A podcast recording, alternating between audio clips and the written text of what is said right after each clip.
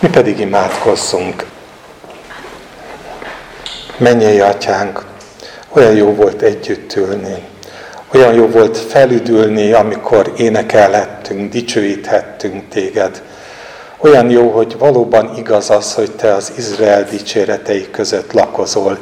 És valahányszor fölemeljük a lelkünket, akkor, akkor te megjelensz, békességet hozol, a te békességedet hozod.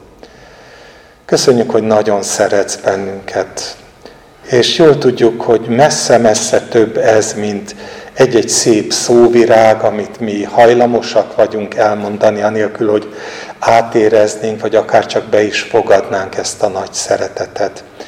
De látod, itt vagyunk, előtted vagyunk, a menny Isten előtt, aki úgy szeretett bennünket, hogy az ő fiát adta értünk. Köszönjük!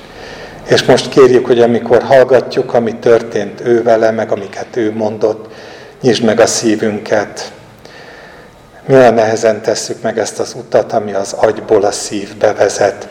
Olyan gyakran már az első szavaknál úgy gondoljuk, hogy ó, ezeket mind-mind tudjuk, és aztán ahogy, ahogy telnek az idők, és te mégis beleviszel bennünket élethelyzetbe, akkor csak azokon keresztül tanuljuk meg azt, hogy milyen messze vagyunk attól, hogy ismerjünk téged. Pedig ez az örök élet.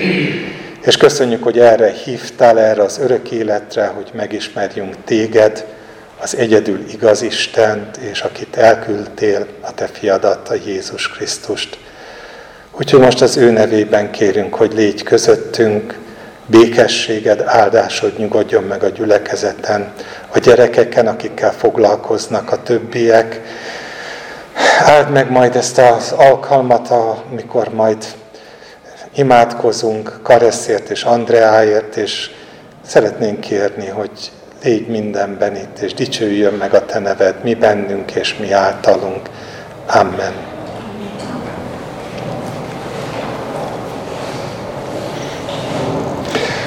No, hát alapvetően három szereplő van a történet középpontjában. Egy Simon nevű farizeus, hívő ember, jó ember. Izraelnek jó embere, egy ellentét pár, egy bűnös asszony, akinek pontosan, ha nem is tudjuk, hogy mi a bűne, de amikor így beszél róla Simon, hogy hát ha tudná, hogy miféle ember ez, akkor azért úgy sejthetjük, hogy nem ő volt a városnak az ékessége, és Jézus a harmadik, aki ott áll kettőjük között, és mind a kettővel kapcsolatban van valami rendkívüli dolog, amit tesz. Nagyon egyszerűen kezdődik a történet. Egy sima, egyszerű kijelentő mód, egy kérés, farizeus fordul a Jézushoz, és arra kéri, hogy jöjj be az én házamba, szeretnék vendégséget adni neked. Ha ezt az első mondatot elolvassuk, akkor azt gondolom, hogy az első benyomásunk, ha nem ismernénk a véget, akkor azt mondanánk, hogy milyen nemes gesztus. De legalábbis mennyire nemesnek tűnő gesztus ez. Meghívni valakit, aki már hírnévre tett szert mindenütt a környéken. Igaz, nem tudjuk a motivációkat, és most, hogy már ismerjük a történet végét, mi emberek hajlamosak vagyunk ítélkezni. És mi emberek hajlamosak vagyunk azt mondani, hogy ez a gazember Simon. Vagy ha nem is gazember, de legalábbis valami hátsó szándék vezethette, és gyorsan kibukott a szög a zsákból, vagy kibújt, amikor a végén elhangzik az, hogy ő mennyire messze van attól, hogy szeretné az Isten. De nem biztos, hogy így volt. Mert hogyha folyamatában nézzük az eseményeket, akkor azt látjuk, hogy miközben van egy jó kezdés, egy nemes kezdés, igazából az történt, hogy Jézus kiverte Simon összes biztosítékát.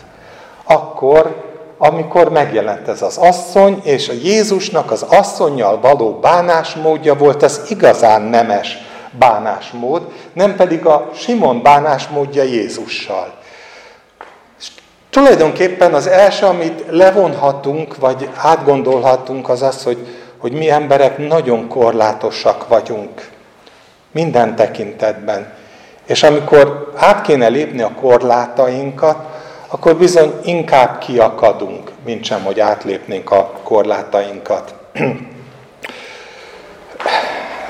Ha visszaemlékeztek, akárhol megjelenik Jézus, mindenütt, vagy na, na nem is minden, de legtöbb helyen az történik, hogy Jézus egyszerűen teszi a dolgát. Hangsúlyozom, Jézus egyszerűen teszi a dolgát, és miközben teszi a dolgát, eljön az a pillanat, amikor a körülötte állók megütköznek azon, amit tesz. Mert túllép a keretükön. Jézus nem e, alkalmazkodik az embereknek a kereteihez. Ő, ő egyszerűen túllép. És amikor olyan dolgokat mond, vagy olyan dolgokat tesz, amire a környezet úgy érzik, hogy nincs fölkészülve, vagy nem is, hogy fölkészülve, mert ők nem ezt érzik, hanem hogy ez valami káromlás, akkor valahányszor ők kiakadnak, akkor az történik, hogy elhagyják Jézust. János 6-ban olvassuk, amikor Jézus a testéről beszél, hogy kenyér az, meg a véréről, meg ilyesmi, tudjátok, ami olyan, még szerintem a mai embernek is igen nehéz, akár csak töredékét is érteni belőle, akkor azt mondja a Biblia, hogy ezeket mondta, amikor Kapernaumban, a zsinagógában tanított. A tanítványai közül többen, akik ezt hallották, azt mondták, kemény beszéd ez. Kicsoda viselheti el? Más fordítás, kicsoda tudná ezt megérteni? Túlnő ez rajtunk. Ettől fogva sokan visszavonultak a tanítványai közül, és többen nem jártak vele. Eljutunk a határainkig, és utána megkopik az a nemes indulat, amivel elkezdtük Lást Simont. Elkezdi, talán valóban nemes, ki tudja, de a dolog lényege, hogy mikor eljött a határ, akkor Jézus ugyanazt tette, mint itt a Kapernaumban ezek a tanítványok, akik addig követték Jézus, de megütköztek, megbotránkoztak, úgy döntöttek, hogy ez nekik sok, és ott hagyták Jézust. Na akkor fölmerül az első kérdés. Jézus nem tudta, hogy ez fog bekövetkezni Simonnál is? Én azt gondolom, hogy Jézus számolt ezzel a lehetőséggel. Mert az összes többi, az egész élete arról szólt, hogy, hogy ő csak teszi az Isten dolgát, és amikor az Isten dolgát teszi, akkor bizony ilyen dolgok történnek. És Jézus mégis elfogadta a meghívást. Nekem ez benne a csodálatos, hogy az Isten fia, aki tisztában van azzal, hogy mi lakozik az ember szívekben, mondja a Biblia, és nem kellett neki, hogy bárki is mondjon bármit, ő mégis, amikor Simon behívja a házába, akkor bemegy, noha tudja, hogy az ember álhatatlan. És számára az emberek álhatatlan szíve, az emberek álhatatlansága általánosságba véve nem akadályozó tényező. Nem jelenti azt, hogy akkor ő inkább be sem megy, hanem akkor is bemegy. De valamit tesz, és tulajdonképpen ez az, amiről elég beszéltem, nem tagadja meg az ő isteni természetét. Nem tagadja meg az ő isteni elhívását. Nem akar alkalmazkodni a vendéglátójához. Nem akarja figyelembe venni annak a korlátait, aki behívta őt. Ő teljhatalommal, Isten erejével tovább végzi a munkát, és ezt lehet szeretni, és ráhangolódni, ahogy Péter ráhangolódott, és lehet elvetni, ahogyan a tanítványok, akikről elég olvastam, elvetették. És ezért azért ez egy elég erős alapkonfliktus, ha belegondoltok. Nem tartja az álhatatlanságot e, valami olyan akadálynak, ami miatt meg se próbálkozik, de azt teszi, amit tennie kell. És ez talán örülök, hogy Zsolti itt van, mert amikor utoljára beszélt, akkor ezek a kérdések merültek föl, tudjátok, az elrendelés kérdése, meg a szabad akarat kérdése, hogy most mindenki hivatott, vagy nem mindenki hivatott, vagy hogy van ez, és noha soha nem fogunk ezekre igazi, mély válaszokat kapni, de azért ez a pici, rövid kis történet is valamit érzékeltet abból, hogy az ember behívja Jézust, Jézus bemegy, de úgy cselekszik, ahogy Istennek cselekednie kell, és onnantól kezdve az ember dönt arról, szabad akaratból, hogy elutasítja, vagy befogadja. Él ezzel, hogy bement hozzá a Jézus, vagy nem él ezzel.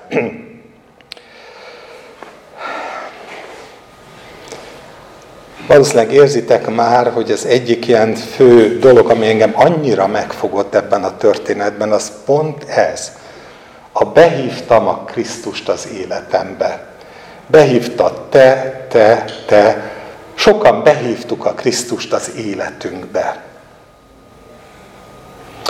De hogy mi áll amögött a hitvallás mögött, amit azért eléggé elterjedt, ha befogadtam az Úr Jézust, behívtam az életembe az Úr Jézust, azt nagyon nehezen tudná bármelyikünk is megmondani.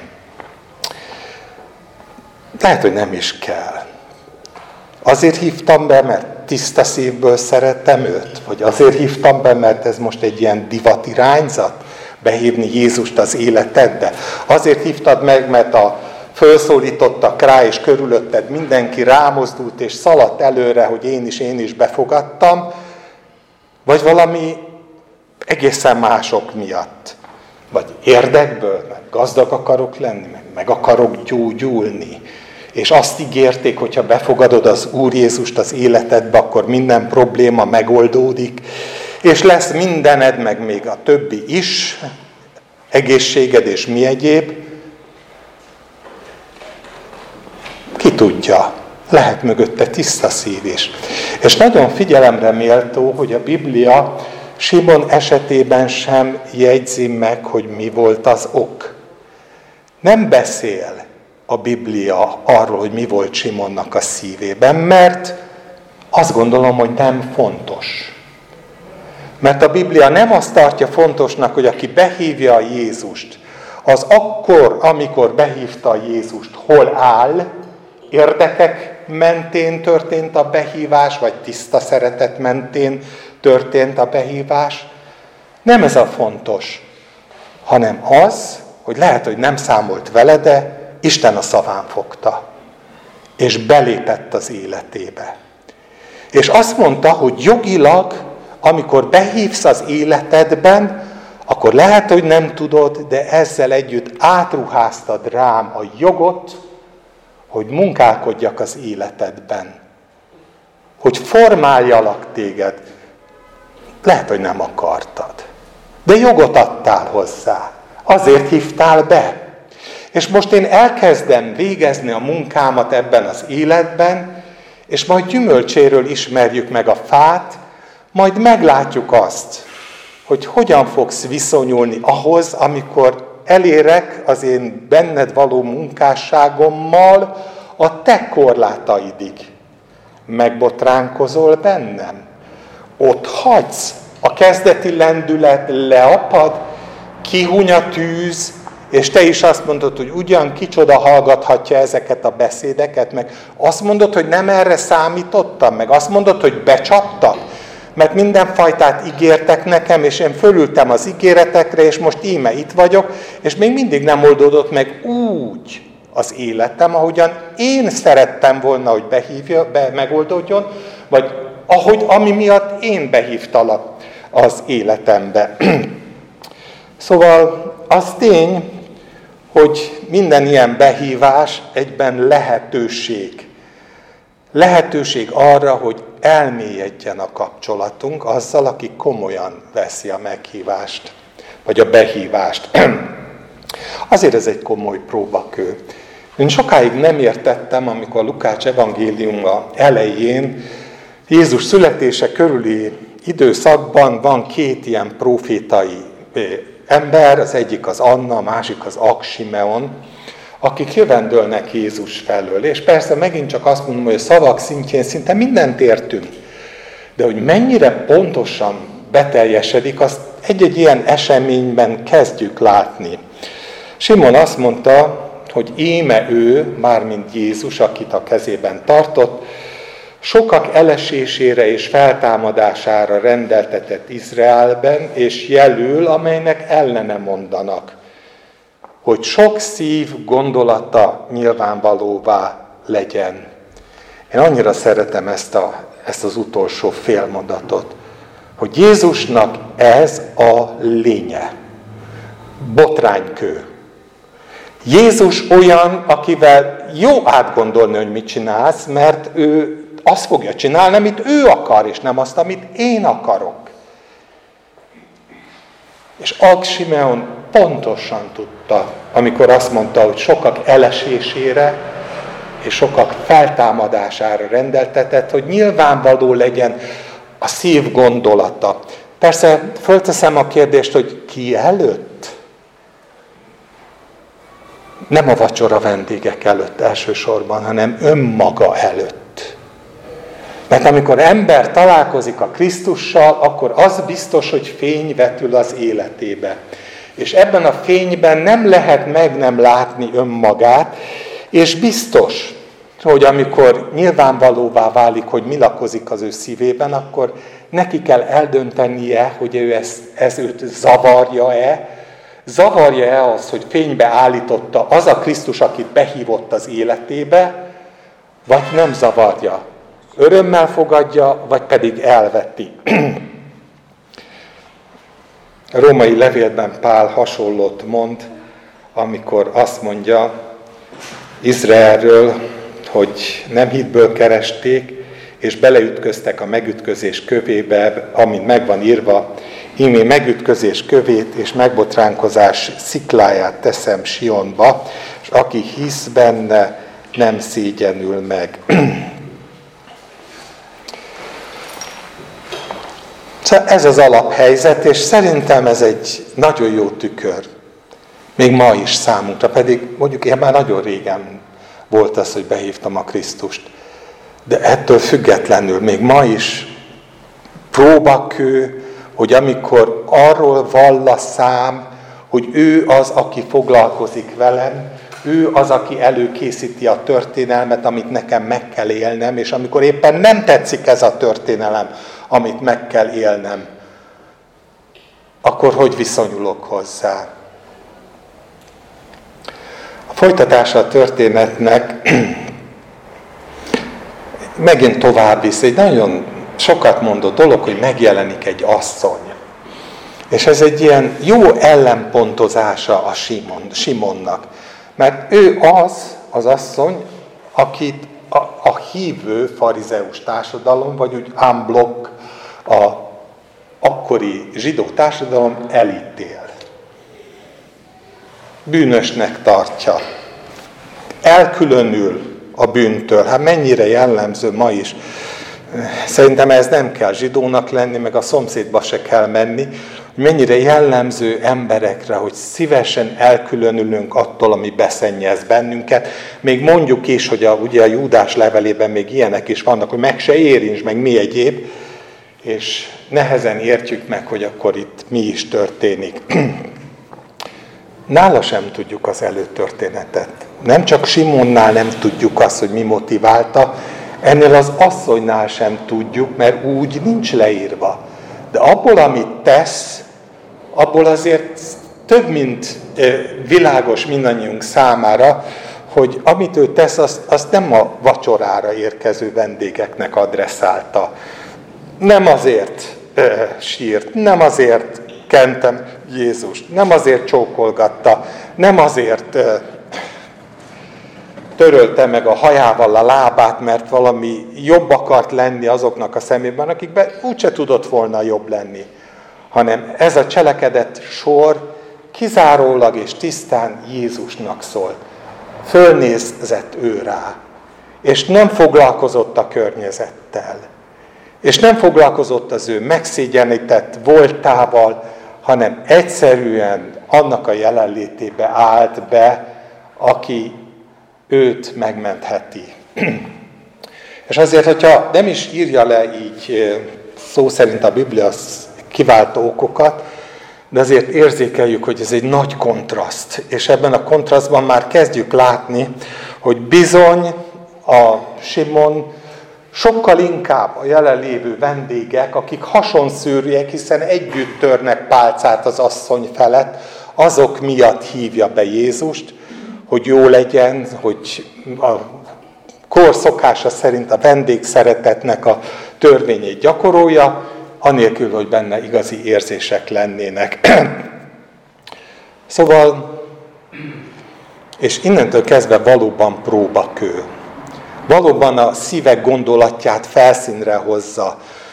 Hullámverésként följön a mélyről a mocsok, és bizony azt írja az ige, hogy felháborodnak az asztaltársaság.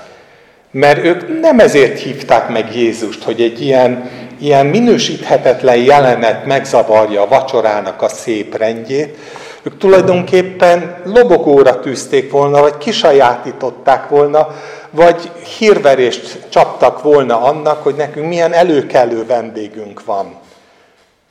És ehelyett szembe kell nézni azzal, hogy megzavarja az eseményt ennek az asszonynak a megjelenése. Úgyhogy teljesen érthető, hogy megfogalmazódik bennük az, ami Jézust elhagyó tanítványoknál gyakran megfogalmazódott, a kicsoda értheti, hogy hát ha ez az ember proféta volna, és már is megtalálta az ördög a táptalajt arra, hogy, hogy, hogy a hitetlenségük fölváltsa az addigi nemesnek tűnő cselekedeteket.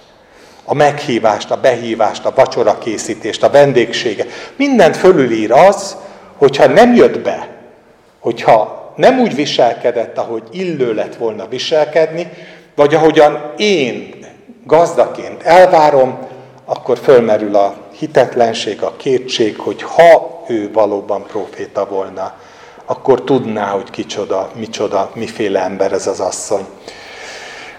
És megint egy, nem erőltetném a párhuzamot, de hát nem ez van. Behívjuk a Krisztust az életünkbe, Krisztus nem azt csinálja, amit mi szeretnénk, sőt, olyan embereknek is megbocsájt, akiknek mi nem bocsájtanánk meg, meg olyan embereknek a meghívását is elfogadja, akiktől hosszú ideig mi tartózkodtunk, és azt mondtuk, hogy hát nem, hát az ilyen ember, ez, ez nem térhet meg, ez egy rossz ember, és íme fölmerülhet bennünk is, vagy az még a keresztényekben is a kérdés, hogy jól hittem, jó, jó, jó dolgokat hittem el.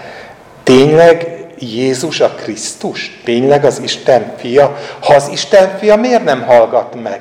Ha az Isten fia, akkor miért vagyok még mindig beteg? Ha az Isten fia, akkor miért van az, hogy a, a, izé, a a pásztor az olyan gazdag, hogy krőzus, én meg olyan szegény vagyok, mint a templom egere. Miért van az? Miért van az? Miért van az? És bizony, ezek nem kis próbák az ördög részéről, hogy sok szív gondolata nyilvánvalóvá váljon önmaga előtt. Mert én nem tudom, hogy mi játszódik le a másiknak a szívébe, de Isten látja. És Isten éppen azért engedte meg, hogy lejátszódjanak ezek a konfliktus helyzetek. Hogy ezekben a konfliktus helyzetekben ismerjük föl, hogy mi lakozik a szívben. És amikor fölismertük, hogy mi lakozik a szívben, akkor annak megfelelő döntéseket hozzunk, ami abban lakozik. Mármint a szívünkben lakozik. Úgyhogy Tökéletes az Aksimeonnak a jövendőlése, amikor ezt mondja, hogy sok szív gondolata nyilvánvalóvá lesz. Akkor is és ma is. Mert nincs kegyelem, idézőjelben mondom, bejött a Jézus, övé a vezérszólam, nem az enyém a vezérszólam. Ő pedig minden megtesz azért, hogy üdvözítsen, és éppen ezért oly módon alakítja a körülményeket, hogy mindig egy picit túl tudjak lendülni önmagam korlátain. És amikor a római levél ezt megfogalmaz, akkor Pál azt mondja, azt mondja, hogy nem egyéb, csak kísértés, emberi kísértés, mindenkit érő kísértés esett rajtatok, de hű az Isten, ki nem hágy titeket felettébb kísértetni. Ő soha nem helyez bennünket olyan döntéshozatali eh, helyzetben, amikor, amikor nincs más megoldás, csak a zúgolódás. Amikor nincs más, mint a hitetlenség. Amikor nincs más, mint hogy azt mondjuk, hogy kemény beszéd, kicsoda hallgathatja. Ő ilyen helyzetben nem helyez bennünket. Hűséges, aki nem hágy bennünk, nem hagy bennünket felettébb kísértetni, sőt, a kísértéssel együtt a kimenekedés útját is megadja, hogy elszenvedhessétek, mondja Pálapostól. Én azt hiszem, hogy ez teljesen része az evangéliumnak, az Isten szeretetének, az Isten bennünk és velünk való foglalkozásának. Úgyhogy ha nem is hangzik el, de Simonnak ebben a pillanatban a szívében, ahol nyilvánvalóvá tette Krisztus az, hogy mi lakozik benne, meg kell válaszolni ezeket a kérdéseket. Meg kell válaszolni, hogy Simon, miért hívtál be engem? Miért? Te tisztában vagy vele? Ismered-e magad szívét, hogy miért hívtál be? Arra gondoltál, hogy növeli a jó híredet? Hogy én ilyen jó ember vagyok? Egy bizonytalan hátterű profétát is befogadok a házamba? Futó találkozásnak tekintetted, ami addig érvényes, ameddig nem öregbíted a saját hírnevedet, aztán utána el lehet felejteni az egészet, hiszen nem kötelez semmire, és már most ebben a kísértés pillanataiban ott van a nem kötelez semmire, mert azt lehet mondani, hogy ez nem is proféta, mert azt nem vette észre, hogy egy bűnös asszony van az ő lábánál. Tehát miért hívsz? Engem igényelsz valóban, vagy ennél jóval kevesebbet? Valami érdek motivált téged, amit célba szerettél volna juttatni.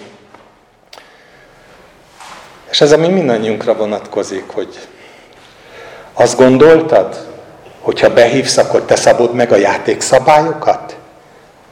Azt gondolom, azt gondolod, bármelyikünk, hogyha behívtad a Jézust az életedbe, akkor még mindig te szabod meg a korlátait a Jézusnak hogy meddig engeded el, és azt mondod, hogy ne tovább. Mert Jézus ezt nagyon elegánsan átlépi. És ő, ő, ő simán csak teszi továbbra is a dolgát, és, és be kell, hogy lássa Simon, hogy, hogy ha ezt gondolná, akkor téved.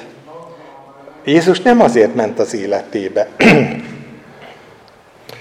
Én bejöttem az életedbe, de nem azért, hogy kielégítsem a személyes kívánságlistádat, nem azért jöttem be az életedbe, hogy generózus legyek, nagyvonalú, nagy lelkű legyek, és megadjak neked mindent, amit te szeretnél, és még akár hivatkozhatsz a Zsoltára, vagy bármire, hanem azért jöttem be az életedben, hogy átértékelhessd a helyzetedet.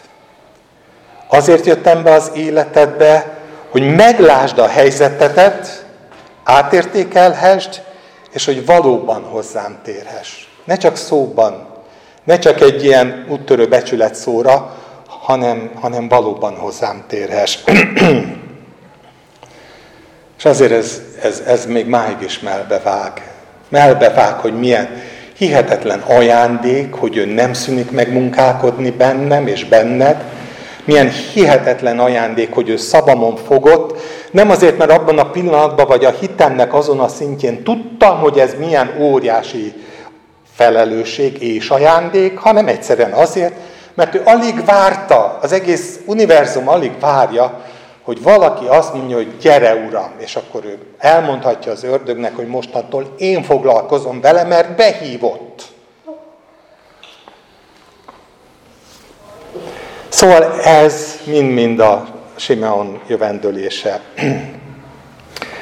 És hogy még egy kicsit jobban rávilágítson arra, hogy mi az ő célja azzal, hogy megjelentse magunk előtt, önmagunk előtt tisztává tegye a valódi okainkat, indokainkat, tovább gazdagítja a történetet a bűnbocsánatnak a kérdésével. Mi azt gondoljuk, hogy itt akár le is záratta volna, most már tudjuk, hogy ki a jó, ki a rossz, tudjuk, hogy azért csinálja Jézus, hogy lássuk, de hirtelen behoz egy új fogalmat, amikor elmondja ezt a példát, hogy egy embernek két adósa van, 550 dinár. Vajon melyik szereti jobban, amikor mind a kettőnek elengedte? És olyan teljesen magától értetődő, természetes, első olvasatra is jó következtetés, amit Simon mond, amikor azt mondja, hogy hát természetesen az asszony. No, na, neki engedett el többet. És ezt még mi is megértjük, amikor azt mondja, hogy az asszonynak sok bűne megbocsájtatott, mert igen szeretett. És talán azt is értjük, hogy a mondatnak a következő fele, az szintén logikus ebben az összefüggésben, hogy akinek kevesebb bocsájtatik meg, annak a hátterében az áll, hogy kevésbé szeret. Azért az is annyira, hogy mondjam, tapintatos Jézustól, és nagyon szeretem, ahogy Jézus az emberekkel való foglalkozásban nem ráborítja az asztalt, hanem tapintatos. Nem mondja Simonnak, hogy Simon, te kevésbé szeretsz, és ezért neked kevesebb bocsájtatik meg, hanem általános időt használ, és elmondja, hogy igen, az asszonynak megbocsájtatott, mert nagyon szeretett, és utána általánosít, és azt mondja, hogy aki kevésbé szeret, lehetsz az te is, meg akárki más, annak kevesebb bocsájtatik meg. no, azt gondoljuk, hogy na jó, akkor ezt is, is értjük, ez, ez, ez is teljesen világos. De hadd tegyen föl a kérdés, hogy mi az, hogy sok? Mi az, hogy sok bűnne megbocsájtatott? De még ezt talán értenénk, mert akkor azt mondjuk, hogy na jó, legyen az a százszázalékos halmaz. Na de mi van, akinek kevesebb bocsájtatik meg? 10 százalék? 5 százalék?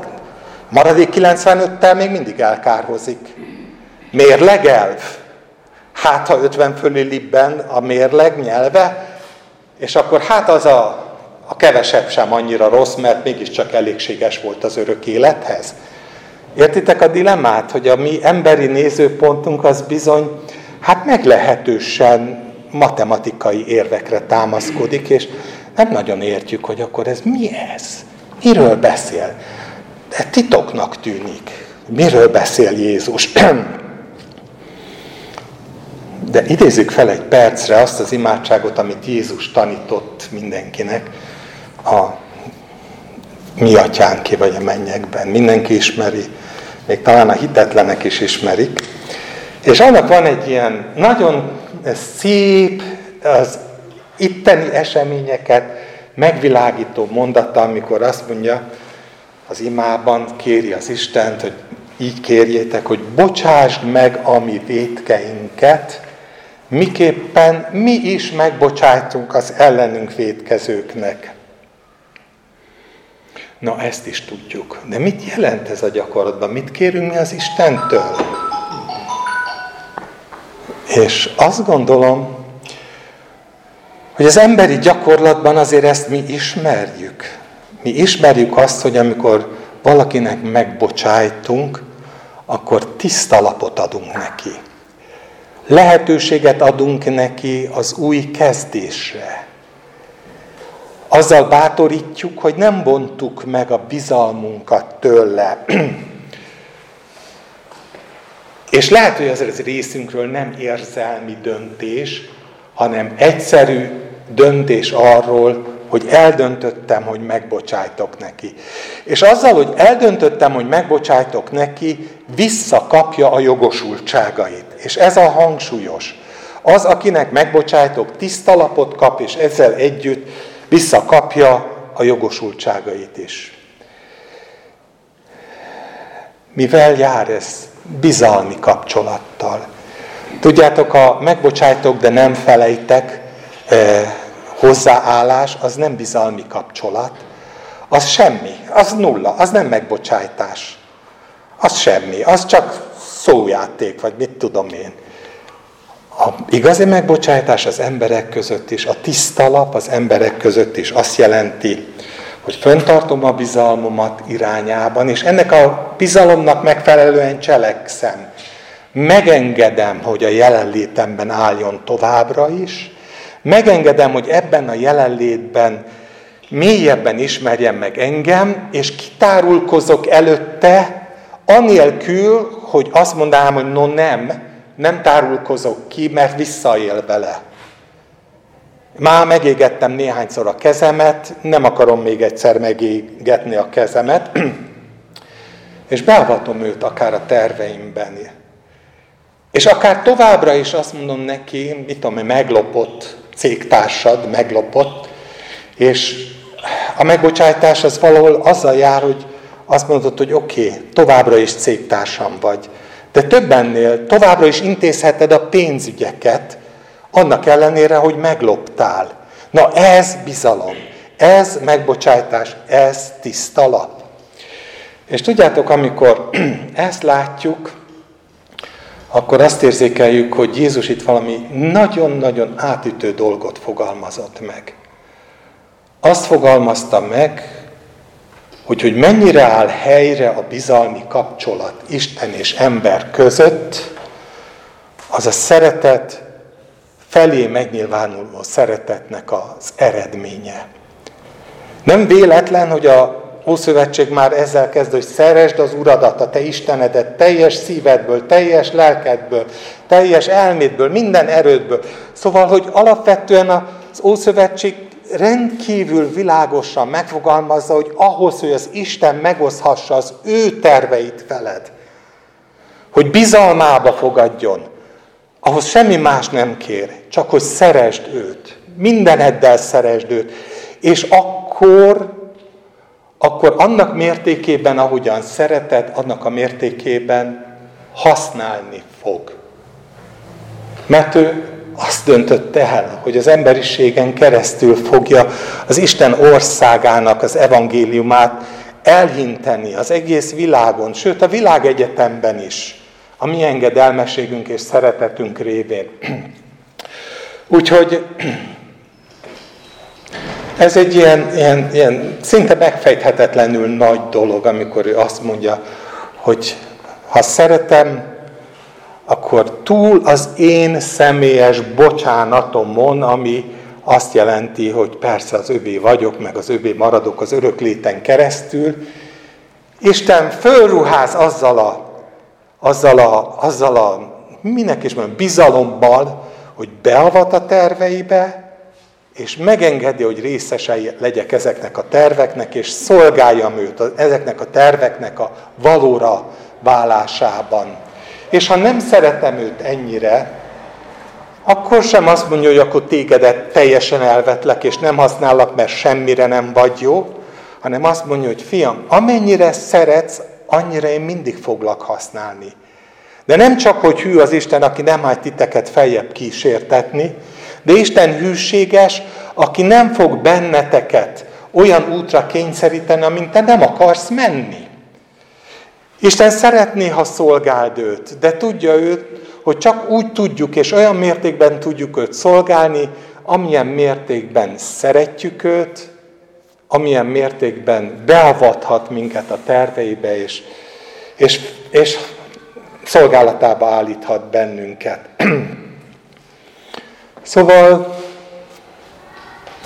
tudod, ha a bűnbocsánat alatt az első dolog, ami bekattan, az az örök biztonság, akkor valószínű még semmit nem tudunk az bűnbocsánatról. Mert az Isten célja a bűnbocsánattal nem az örök biztonság. Az csak, hogy mondják ma, járulékos, kiegészítő áldása annak, hogy én szolgálom őt. Melléktermék, de hát ez, ez egy csúnya szó. De mégiscsak az, az a melléktermék az örök biztonság. Az igazi termék, az az, amivel kezdtem imában Jézus Krisztus főpap imája, hogy az pedig az örök élet, az pedig az örök biztonság, az pedig az örök élet, hogy megismerjenek téged, az egyedül igaz Istent, és akit elküldtél a Jézus Krisztust. Az az örök élet, hogy ő megbocsájtott, hogy ő szeretett, ő elküldte a fiát, és mi pedig válaszolhatunk erre a hívásra. Először azzal, hogy behívjuk, másodszor azzal, hogy nem ütközünk meg, amikor kiderül, hogy ennek a behívásnak az óemberünk számára súlyos következményei vannak, harmadszor pedig akkor, amikor tisztába vagyunk azzal, hogy nem elég csak szóban azt mondani, hogy szeretnék, Uram, szolgálni téged, hanem hogy ez a szolgálat nagyon szoros összefüggésben, korrelációban áll azzal, hogy mennyire szeretem az Istent. Sokszor elmondom, hogy Isten elképesztő, tulajdonképpen minden rendelkezésre álló helyet kitölt a jelenlét és a szent lelke. Számomra egy kicsit túlságosan vulgáris, vagy nem annyira szent, de mégis ahhoz hasonlítom, mint amikor a, a, a gáz még a küszöb alatt is átszüremkedik. A legkisebb helyen is átjön, mert ő, ő azt akarja, hogy betöltse az ő élete és a jelenléte a mi életünket de azt mi döntjük el, hogy mennyire engedjük meg. És de jó lenne, hogyha megengednénk, hogy, hogy, hogy ne csak bejöjjön, hanem hogy használni is tudjon minket azért, mert szeretjük őt. Amen. Imádkozzunk. Uram, köszönjük neked, hogy olyan sok mindent mond az igéd. Olyan áldás számunkra, amikor a rohanó élet ellenére mégiscsak időnként meggyőzöl bennünket arról, hogy csendesedjünk el, és lássuk meg az Istennek a szabadítását. Olyan jó átélni azt, amikor, amikor elmondod azt, hogy, hogy te vagy az, aki, aki foglalkozol velünk, aki, aki mindent megadsz azért, hogy mi viszont szeressünk téged, és és igen, szomorúak vagyunk, amikor azt olvassuk, hogy nincs, aki megértse, nincs, aki szeresse, nincsen, nincsen egy ember se, aki önmagától igaz tudna lenni. Úgyhogy köszönjük, hogy mi azért szerethetünk téged, mert te előbb szerettél bennünket, és kérünk munkád az életünkbe. Többször elmondtuk, és most is azt mondjuk, hogy akármibe kerül, te tudod, hogy mindaz, amibe ez nekünk kerül, az mind-mind jó, mert kezedben tartod, és mert te gondosan kiméred az életünk minden percét. Áldunk és magasztalunk ezért. Menjen, Atyánk. Amen.